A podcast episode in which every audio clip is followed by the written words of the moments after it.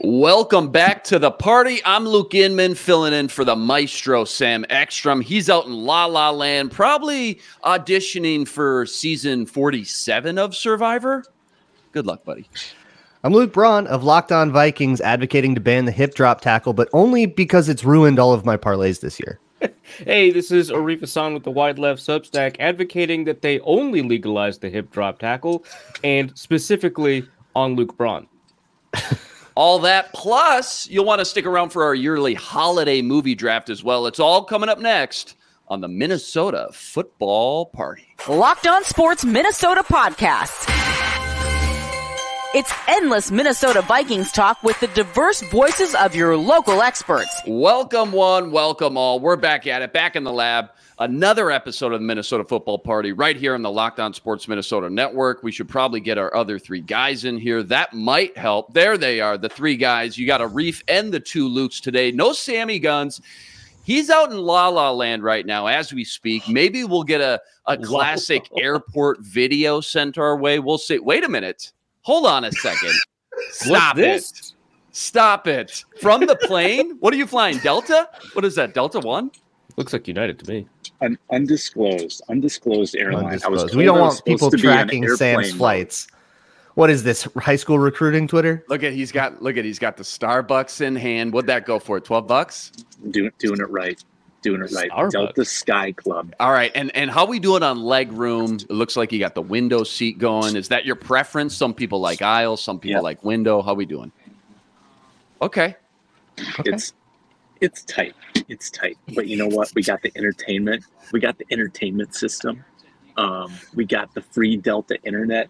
Um, I can stay on the whole show. It's very unsettling to be talking on a podcast on an airplane. I'm just realizing that now, and I'm sweating. I was going to say, uh, you're, you're at about a three out of ten as far as the volume goes, and I could tell yeah. I would be uncomfy as well, a little stuffy for sure. Have you scrolled through your options when it comes to your movie viewing pleasure? Because we're going to be doing a, a holiday movie draft here coming up. You might have to miss out on that, but you got anything that comes to mind when you think about those options that you got? I could do Barbie.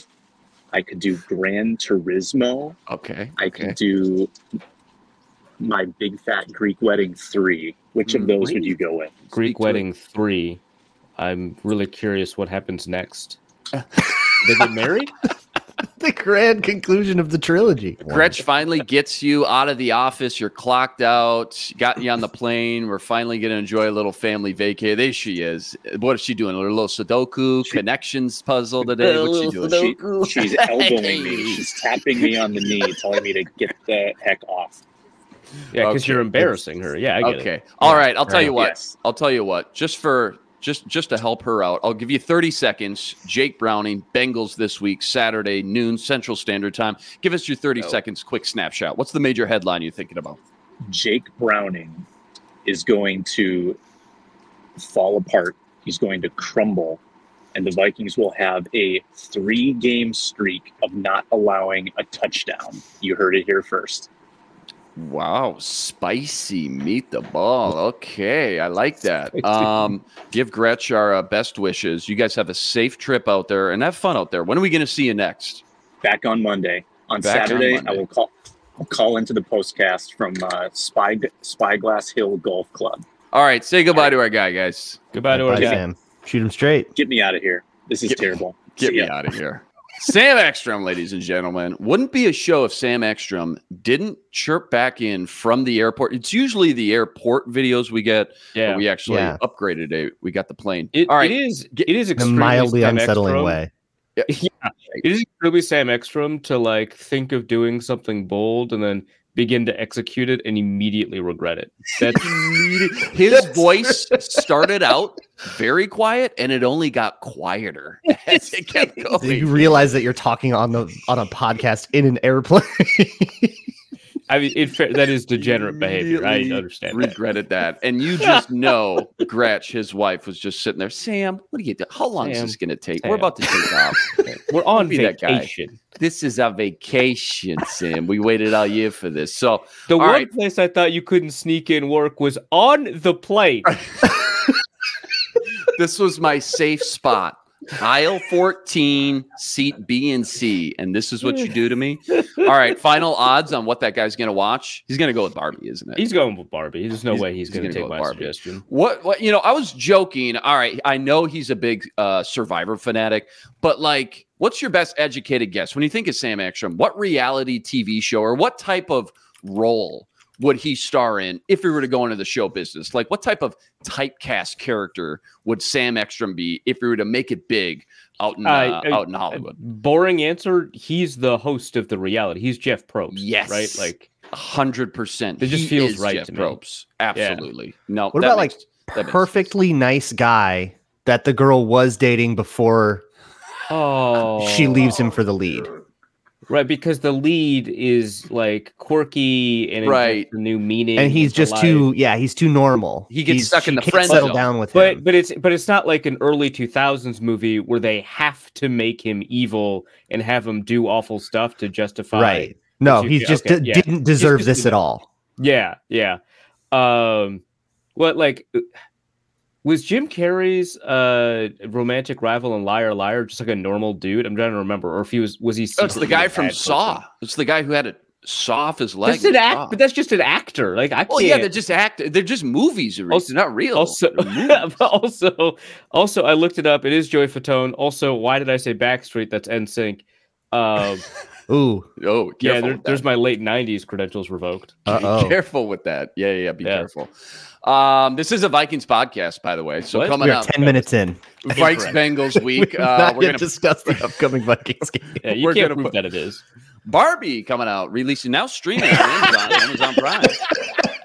Uh, what do we got today? We're putting Nick Mullens and Jake Browning under the microscope, plus how Brian Flores has squeezed every drop of talent out of that Vikings defensive roster. We also got Ron Johnson coming up in what should be about two minutes now, not fifteen. He'll stop by for his weekly visit. And then stay till the end because you don't want to miss our yearly holiday movie draft, which you'll be able to vote on later today as well. I already know what Arif's going to pick with that one one. I can feel it in my bones. Die hard. Nope. Die hard. Uh-uh. Before we jump into it, quick reminder, this episode is brought to you by FanDuel, America's number one sportsbook, official sportsbook partner of Locked On. Make every moment more. Visit FanDuel.com slash Locked On today to get started. All right, fellas, we kind of teased it with Sam. Let's start here. Vikes Bengals this Saturday, noon kickoff. Vikes enter the week, one game above five hundred, beating the Raiders, three to nothing. First three to nothing game. Maybe you guys already talked about this on Monday's show. I missed it, but first three nothing game by the Vikings since nineteen seventy-one versus Green Bay. Freddie Cox, the kicker, which apparently my dad was at that game. He told me all about it. It was at the Old Met, which it was just kind of cool to hear about that. But I digress. This Saturday, we get the battle of the backups. Nick Mullens taking on former Viking U D F A Jake Browning, who started his career here in Minnesota many moons ago. This dude's been hot, guys. Uh, six hundred twenty-nine yards, a one ten rating or better in his last back-to-back games. How about this? I thought this was pretty wild. Zero sacks taken versus the Colts Sunday and twenty-five dropbacks versus a pass rush that came into the week top three in the league in sacks. And he's been mixing it up too. Versus the Jags, if you remember, heavy dose of Jamar Chase. This week, he spread it out, nine different pass catchers. Not one Bengal pass catcher had more than four targets. So uh, this dude does not look like the rookie we saw back in the twenty nineteen Viking training camp right now. Arif, let's start with you. I guess just your snapshot of Jake Browning from what you've seen, what you expect to see this week from a game plan standpoint with Brian Flores, and I guess how to slow this guy down in their offense. Yeah, it's it's another situation where my perception of the player, just based off of watching, I haven't done like a serious film analysis or anything mm-hmm. like that, but just based off of like, you know, quick glances at the game and, and watching what he's done versus the statistical output that he's provided, like in terms of like E P A per play, there's a huge gulf, right? He's second in the N F L right now. You have to mess with the minimum passes, but he's second in the N F L right now behind Brock Purdy in E P A per play, right? That is remarkably productive. Right. It's not as if the Bengals have the world's best offensive line. Obviously, they've got a pretty good supporting cast. I think we tend to overrate the Bengals supporting cast when we talk about Joe Burrow, but I think it's very important here uh, to have a discussion about, you know, what players like Jamar Chase and T. Higgins bring to bear. So um, there's all that. But, uh, you know, at some point I do just kind of have to drop it and just accept that, like, hey, that statistical output is probably real. Um, he is playing to type. I don't think that anything we've seen suggests that the scouting report on the way that he plays is particularly different. I think that he tends to, uh, get, you know, get rid of the ball quickly. I think that he tends to, uh, you know, kind of dish it out to, you know, whoever's open by the progression. I don't think he tends to take a ton of chances. Again, I haven't checked things like aggressiveness index. Mm-hmm. I haven't checked things like A D O T, but based off of, you know, what I've seen very much, it seems like he's a guy that is willing to let the supporting cast do a good chunk of the work. So um, that's what I see. Uh, I I think a lot of that just kind of goes out the window against uh, Brian Flores' defense. Um, you know, there's there's a lot of quarterbacks that throw deep that suddenly magically against the Vikings don't. So um, you know, I I think that it's going to be kind of difficult to turn a scouting report into a preview of what's going to happen because of the nature of the Vikings' defense. Yeah, that E P A ranked right behind Brock Purdy is absolutely wild. Uh, Luke, same question. Thoughts on Browning? I, any big notes uh, sticking out or anything come to mind, I guess, when you think about the Bengals this week? What's what's the two or three things on the forefront of your mind? Yeah, so I was talking to Jake Lisko on the crossover episode he does Locked On Bengals, and they've been kind of hiding Browning with a ton of rollouts and moving pockets and, and stuff you, you typically see with backups or like young quarterbacks. And in particular, in the last two games, which have been against the Jaguars and the Colts, it's like really good against those like Gus Bradley defenses. And this defense obviously is, is a way different challenge. So what I'm really curious about is, does Zach Taylor say, yeah, but like this has been working, so let's keep doing this rollout thing? Or is he going to try to dial up something different to see if he can't be the first person to crack this nut that is uh, the Brian Flores defense and, and, and how hot that the, the defense is right now? I don't know if you do, though. Like, if you're sitting there with a backup quarterback and you're just trying to survive, push into the playoffs where there's this huge glut of seven and six teams in the A F C, uh, and, and you just are going to kind of go, you know what, let's just do what our quarterback can do. And, and in, instead of trying to, um, you know, push some crazy risky thing against this blitz heavy defense. Yeah. Let's just like do this with rollouts.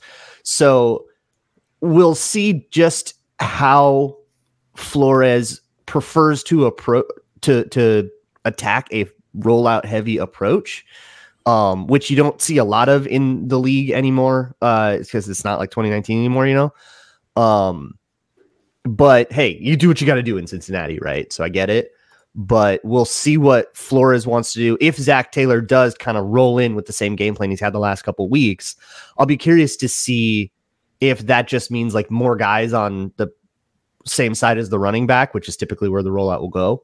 Um, or if, well, it's, it's an under center actually. So just on the backside, mm-hmm. right? Like if more guys on the edge that can like chase after the quarterback, uh, or if they come up with something a little bit more interesting to try to force Jake Browning to take chances he otherwise wouldn't want to take and maybe force him to throw into coverages and make mistakes. I kind of get it. Like the Bengals with Burrow were really good at beating the blitz by getting the call, the, the ball out quickly. Mm-hmm. Um, so I would imagine that like the Colts and Jags saying, yeah, there's a backup, but like this team's really good at executing quick stuff. Let's not play into it with the blitz, but they're normal people with sane defensive coordinators. Right. Our right. guy is in a totally different reality right. and is right. unhinged, and he's just going to go into that. Unhinged, psychotic. Yeah. I do want to touch on that here first, but there was a C B S article that came out a week before the season started that ranked all thirty-two backups in the league.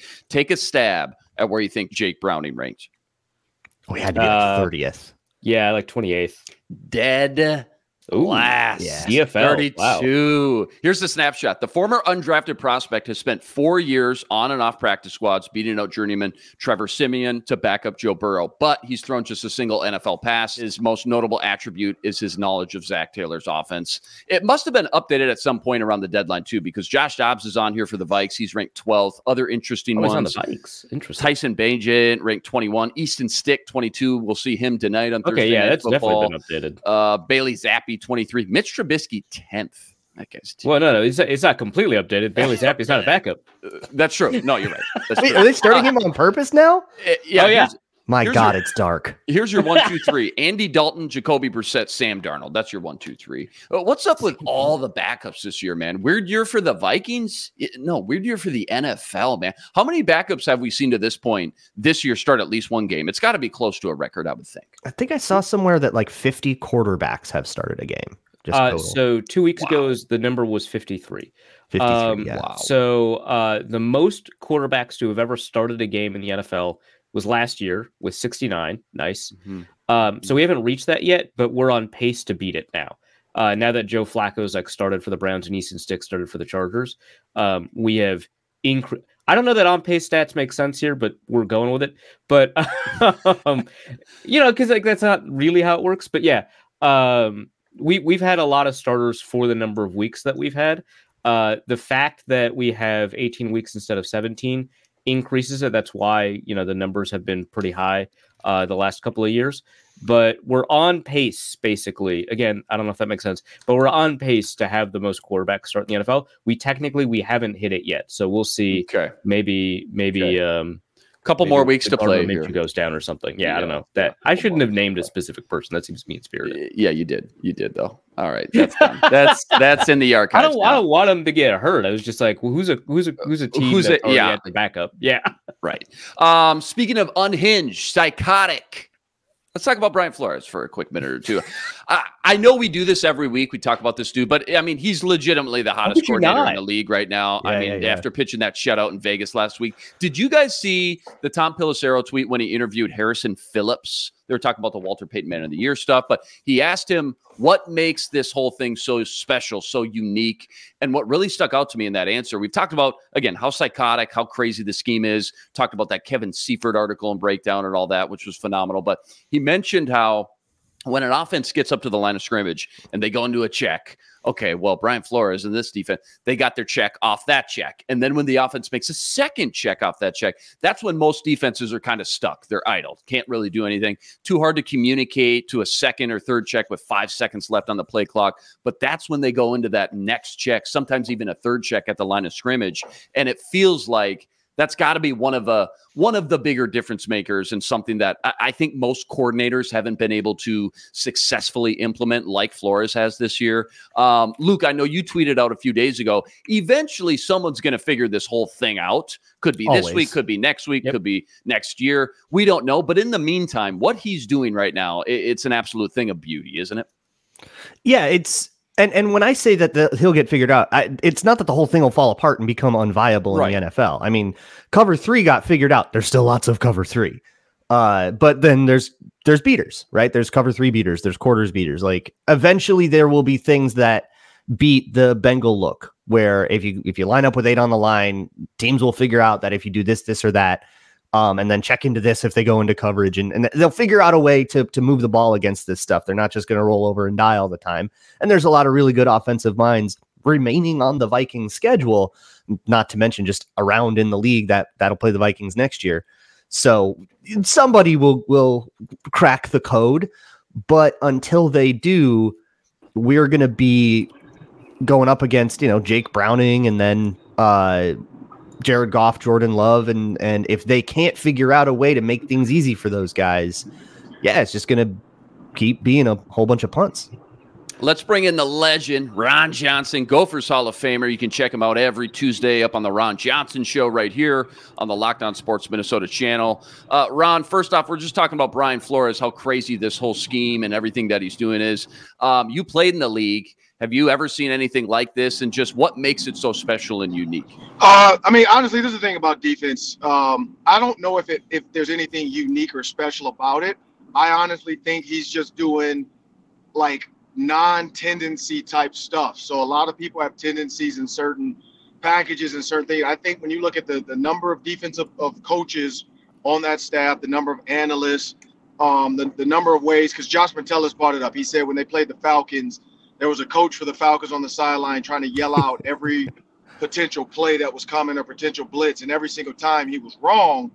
And I think that's the thing. If Brian Flores is just he's just figuring out, you know what, instead of going with the normal tendency uh, to drop seven here, I should. The, everybody says I should drop six and rush five here.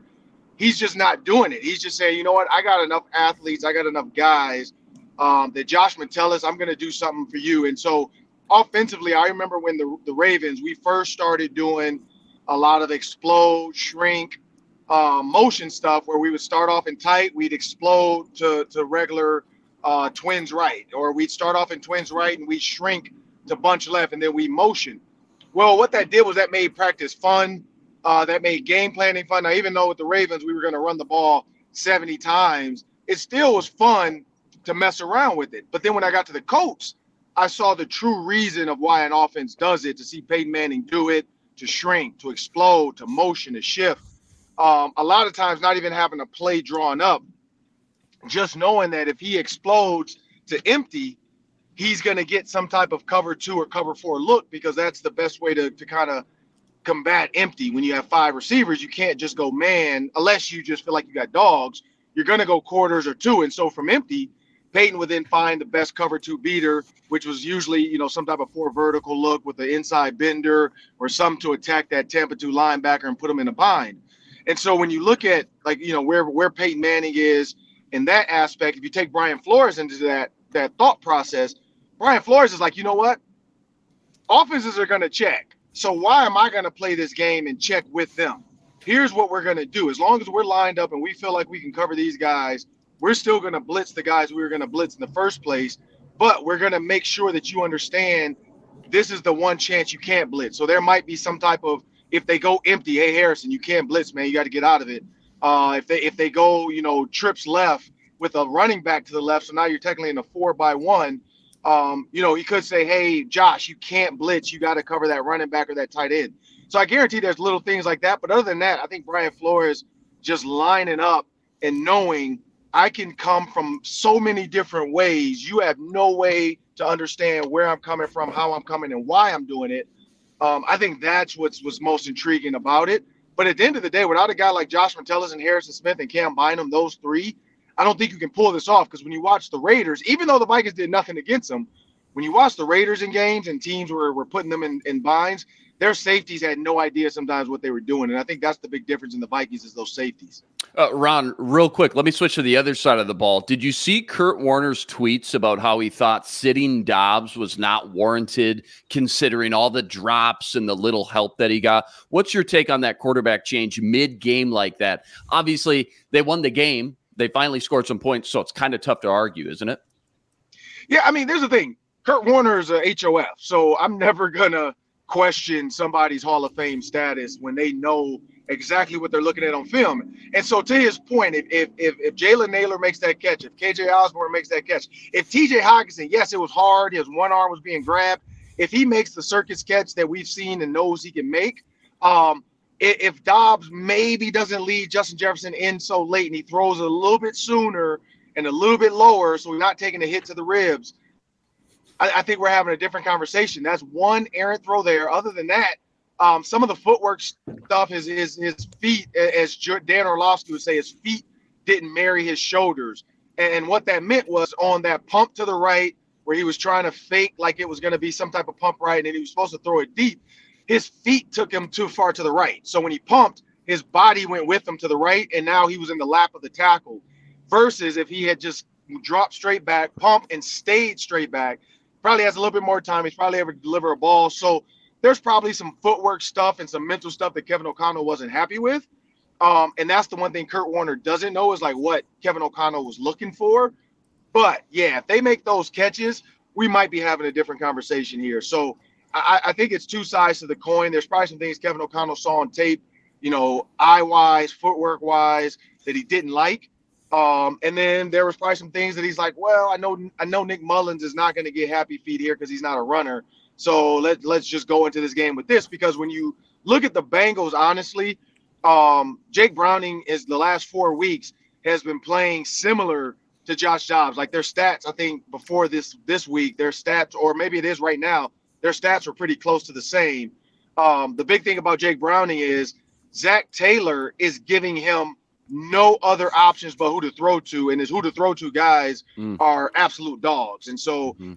you know, I'm doing a breakdown on Sunday or Saturday about this, but Jake Browning does not look guys off. He stares down mm. the read he's supposed to go to, and he's praying that that guy finds a way to get open.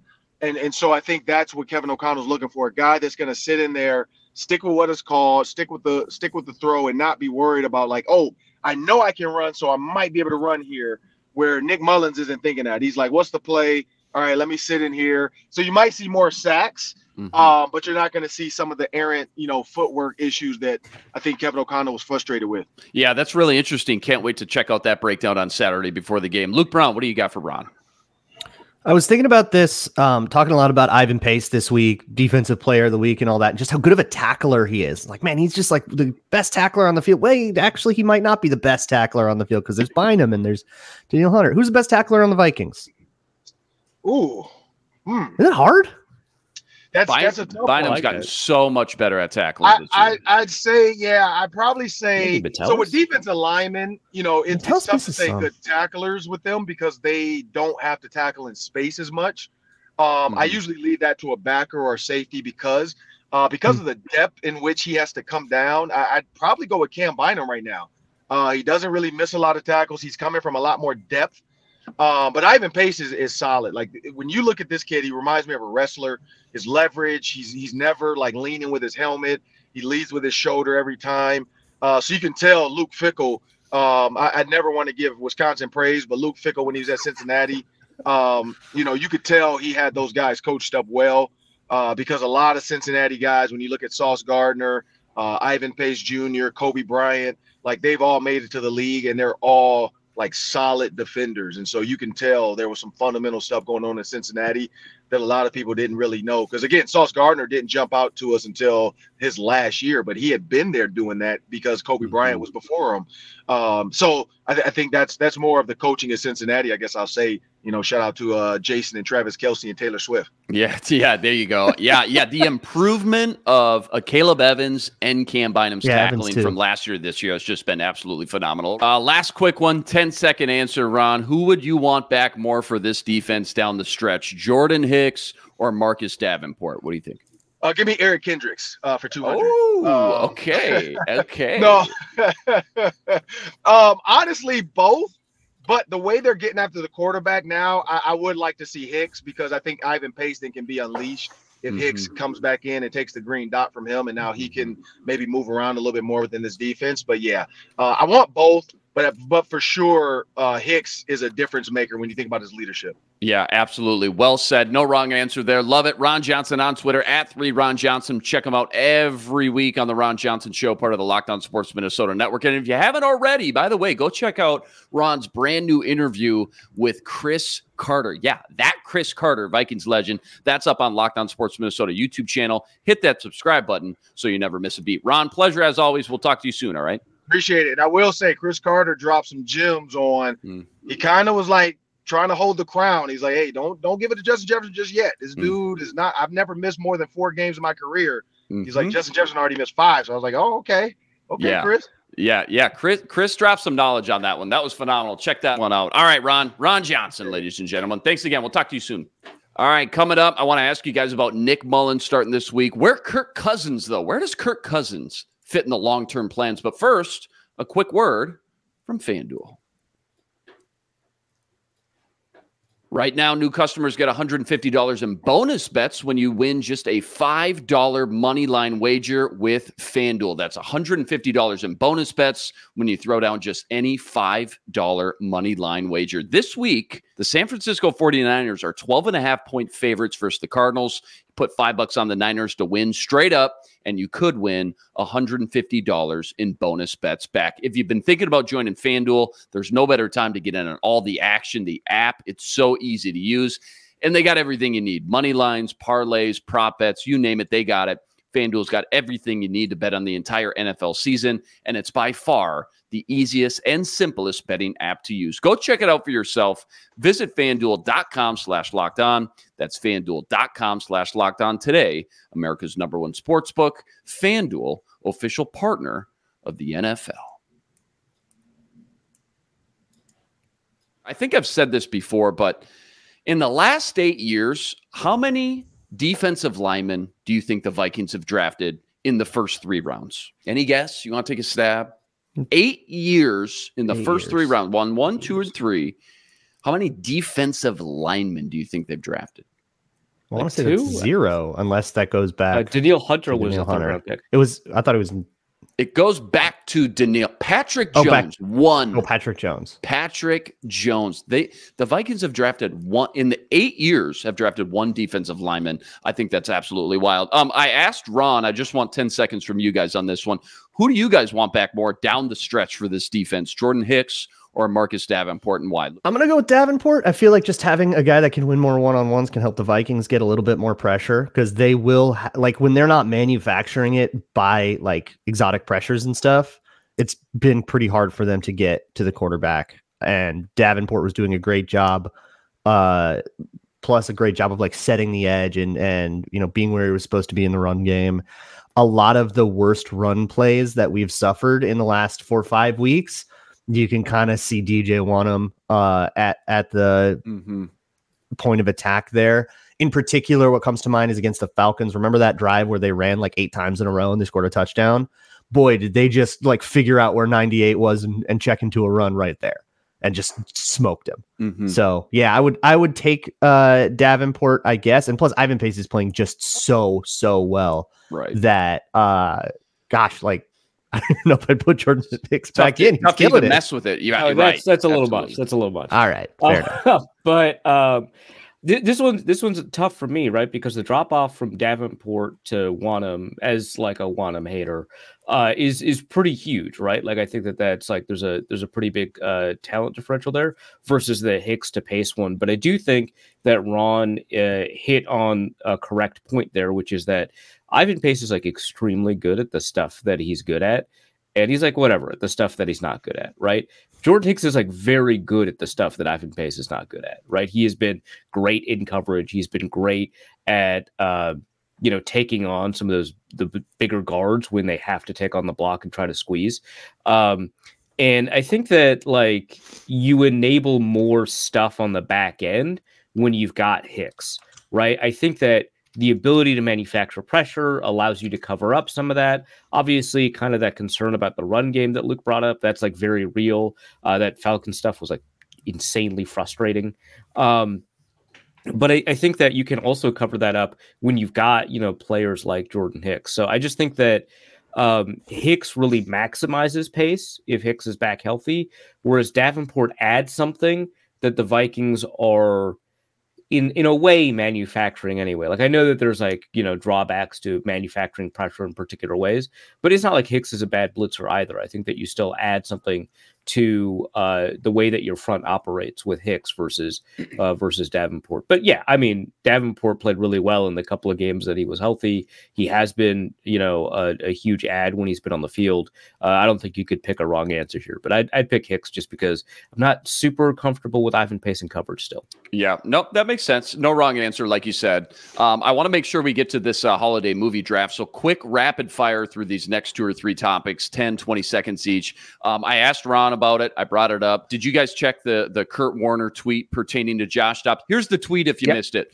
Just watch the Vikings tape. I feel for Josh Dobbs being benched. So important to watch each play and not just see the results. I feel he played well, dropped passes all over. Some things didn't work and, of course, missed some, but far from a benching performance, in my opinion. So we all know Dobbs didn't get much help. What was the final tally? Seven drops? Was it six or seven? Six. Oh, it depends, depends on who you ask. A lot okay. on what you look at. Okay. Yeah. Okay. Okay. Sounds like is that frustrating? It's quite a bit. Yeah. yeah. No, yeah. I, I wrote a whole piece on Arif's Substack about it. Got uh, it. Oh, we'll go check that, that, that out. A, but it's a but really like six. weird stat. Minimum. And then I went through all of them and counted them for myself. I said seven, which landed between P F F and Sports Info Solutions. So fair enough. Yeah, so, but P F R said like two. So yeah, which is oh, really so all yeah, of that's yeah. crazy. Okay, we'll call yeah. it six, maybe seven. So tough balls thrown for sure, but hey, hits your hands. You're going to take some heat if you guys don't come down with those more times than not. That's just the way it is. Arif, though, do do you agree with Kurt Warner's stance that Dobbs should not have been pulled? And how do you think the offense looks? Just real quick here, ten, twenty seconds with Mullens at the helm. What what looks different, what looks better with Nick Mullens? Dobbs should not be benched for performance reasons, but for offense fit reasons. I think that he played fine. I think that he and Mullens played at about the same level. P F F actually disagrees. I think Dobbs played better.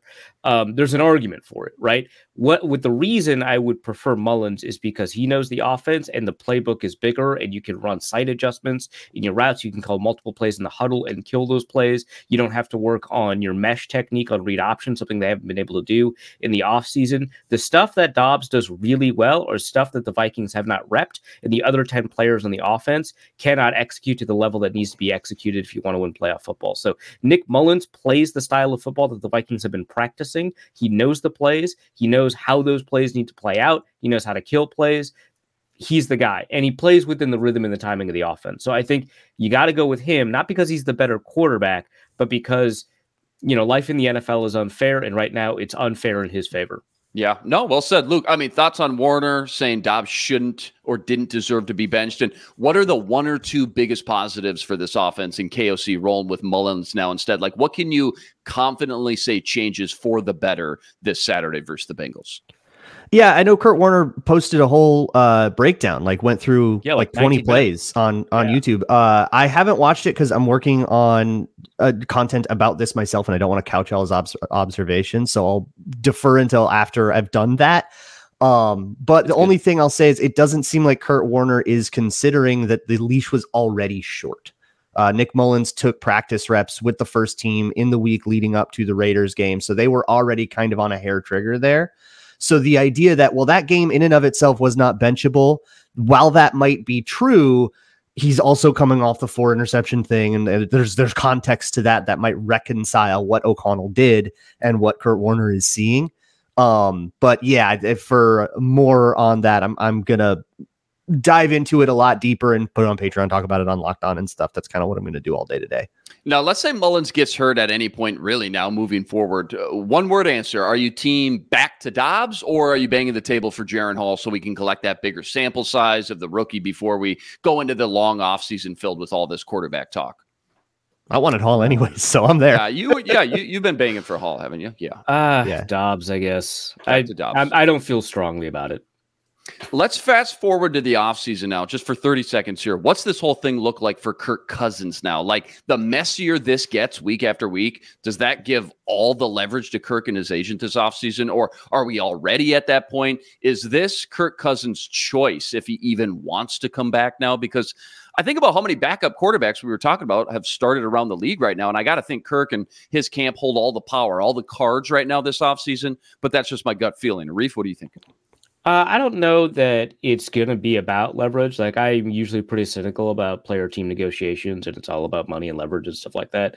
And that's usually the case. I think here, Kirk wants to be a Viking. The Vikings want Kirk. I don't think that they'll play leverage against each other unless guaranteed money becomes a huge sticking point, which it is Kirk Cousins. So that's always on the table. Um, But I do think that the Vikings do want Kirk. I think that they'll extend him to a short-term deal, maybe a two-year deal. Um, that'll it's going to be tough because, again, Kirk Cousins wants guaranteed money, and he's also old and injured. And so it's going to be really difficult to be comfortable with guaranteed money, but that's just who he is.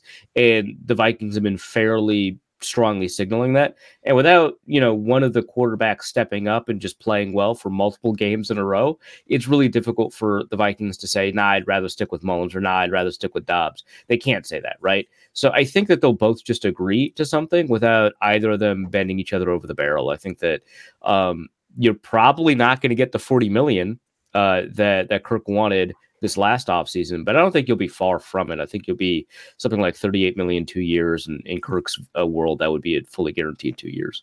Yeah, no, that makes sense. Luke? I, yeah, I think the question will become, how much better can Kirk Cousins do on the open market than he can with the Vikings? Can he do better at all than he can with the Vikings? Because if he can't, then he'll probably be more willing to take a smaller deal with the Vikings to represent the risk that comes with the Achilles injury and age and all that stuff. And that's the sticking point for like eighty percent of the people that strongly dislike Kirk Cousins, is that he costs too much money, right? So I, I wonder how perception changes when that happens. Like, I, I I think that affects perception so much, is how much someone makes. Like, I can't wait for the, a lot of Vikings Twitter to turn on Justin right. Jefferson. It's like, that's like your deal this year, man, is right. that you're like, yeah, man, it's it's it's it's because you all care about how much, you're all pocket watching. Uh, you all care how much in, you yeah. pay players. It that's bugs your whole me. Deal this year. It bugs, it so bugs me to see people turn on. Like, we, we loved Hockenson until he got paid. Um, oh, you got an ear infection? That, that, that's oh, what it okay. comes down to well, for okay, me but, is but what, what is the market keep... for Cousins outside of well, Minnesota? Yeah, and, and I have no idea.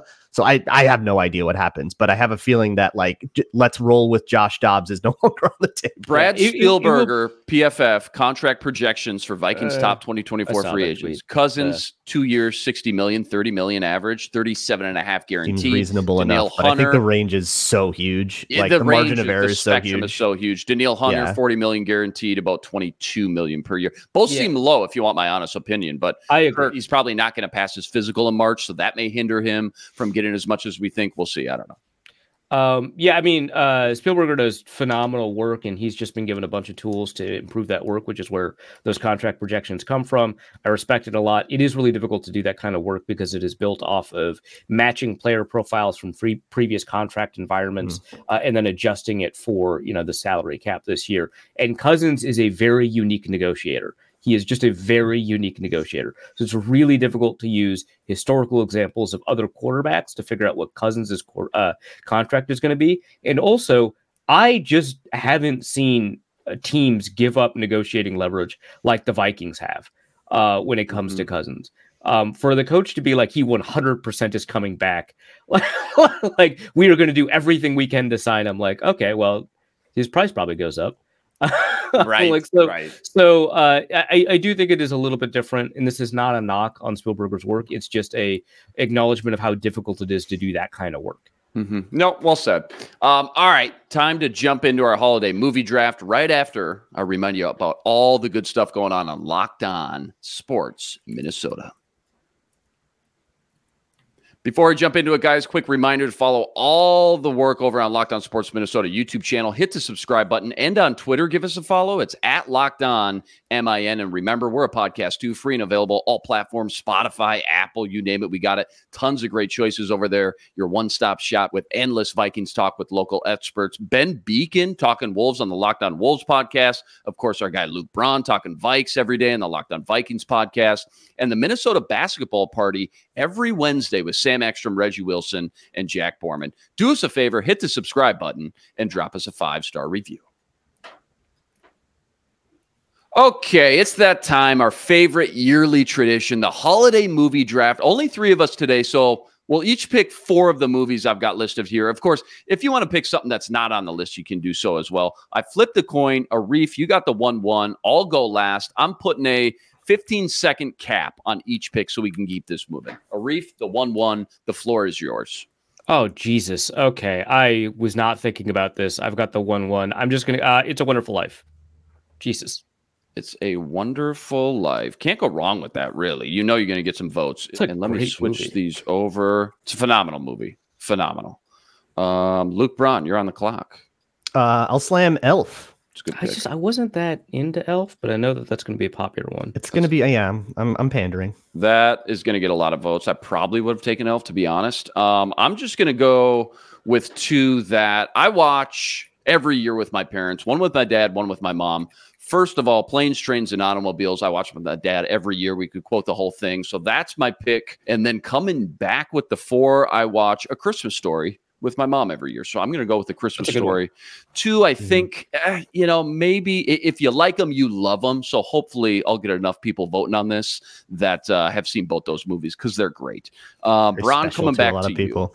You. Yeah. Uh, yeah, I'll hit Home Alone. That's another one That's that I feel like one. has a lot I like of. That I like yeah. that one. Yeah. That's a great one. And Reef, you got back to back. Okay, I wanted, I was so happy. Muppets Christmas Carol survived, so I'm taking so that. So good. Oh, yeah. so good. I, I was going to take on the way back if it survived. yeah, so good. I was so concerned. Um, so I'll take that. And then, um, man, uh, it's actually kind of tough after that. I'm not a huge Christmas movie guy. Um, I don't like the horror Christmas movies, so I'm just going to, I'm just giving those up and letting you know that I'm not going to steal those. Right. I've seen maybe one of them. Yeah. Um, man, this is... Uh, let's go with man, Luke. You spell so many of these things wrong. Let's, no, I don't think so. let's Google. I don't know. You ever let's heard of go, Google? I don't know. Uh, I'm I'm deciding between two. I'll go just real quick with my instincts of Charlie Brown Christmas. Okay, that's all. All I right, you can go wrong with that. A couple of cartoon okay. ones. Okay. Yeah. You gotta balance out the black and white classic, right? Charlie Brown. Go ahead and copy sure. and paste it if you see it. Yeah, go ahead. All right, back to you, Ron. You got Elf and Home Alone. It's getting hard because I am running out of movies that I'm familiar with because I'm also not a huge Christmas movie guy, but I guess I'll take How the Grinch Stole Christmas. God, that's a great one. All right. Yeah, that's a really good one. That's going to get you some votes. I'm going to go with The Santa Claus with Tim Allen. Me and my wife absolutely love that one. I've never seen classic Luke Inman movie. I've never seen the second or third. I think they're on like the fifth one. I think Disney did a spin-off. Only seen the original, the O G, but Tim Allen, hilarious in The Santa Claus. And then coming back for my last pick, I'm going to go Jingle All the Way, Arnold Schwarzenegger, and Sinbad, recorded and filmed, by the way, at the Mall of America right here. So that should get some Browning votes as well. All right, back to Braun for your last pick. Elf, Home Alone, How the Grinch Stole Christmas. I feel like I need one kind of old school classic, so I'll go with A Christmas Carol. Oh, that's a good one. Okay, well done. Yep, okay. And Arif, you've got It's a Wonderful Life, the one one, A Muppet's Christmas Carol, and A Charlie Brown Christmas. Your final pick here. A lot of options still left. Focusing on fixing your typos. Oh, sorry. Yeah, yeah, yeah, yeah. That might take a while. I don't know. uh, man. Okay, so I've got two cartoons, so I, I feel like I can't go in that direction anymore, um, which is tough because like a lot mm-hmm. of these, a lot of the, a lot, a lot of the best ones left are are cartoons. Yeah. yeah. Um, man, actually, so I, I, I didn't think I was going to take a sequel, but this sequel does rule. I'm going to take Home Alone two. I love it. Man, I was going to say if Home Alone two went undrafted. It's yeah, so good. I let's get Donald Trump in there. Yep. There you go. Let's yeah, make yeah, yeah. Christmas yeah. great again. Let's go. You know, Herbert Hoover stayed on this floor. The vacuum guy. uh, yeah. Uh, absolutely phenomenal movie. Uh, well done, gentlemen. As always, that's always a lot of fun. I'll post this up on Twitter. We can see who wins the yearly holiday movie poll award. That's a wrap today, though. Remember, like, rate, review, and subscribe to the YouTube channel. Join us every Monday and Thursday for another episode of The Football Party, your one-stop shop breakdown of everything Minnesota Vikings. That's Arif Hasan. He's on Twitter, at Arif Hasan N F L. Check out all his work over at the Wide Left Substack. Luke Braun, host of Locked On Vikings, over on Twitter, at Luke Braun N F L. Thanks for tuning in to the Minnesota Football Party, part of the Locked On Sports Minnesota Network. We're back tomorrow with the roundtable. We got Kara Levin's very own Reggie Wilson and Julia Daniels. But until then, I'm Luke Inman on Twitter at Luke underscore Spinman. Signing out.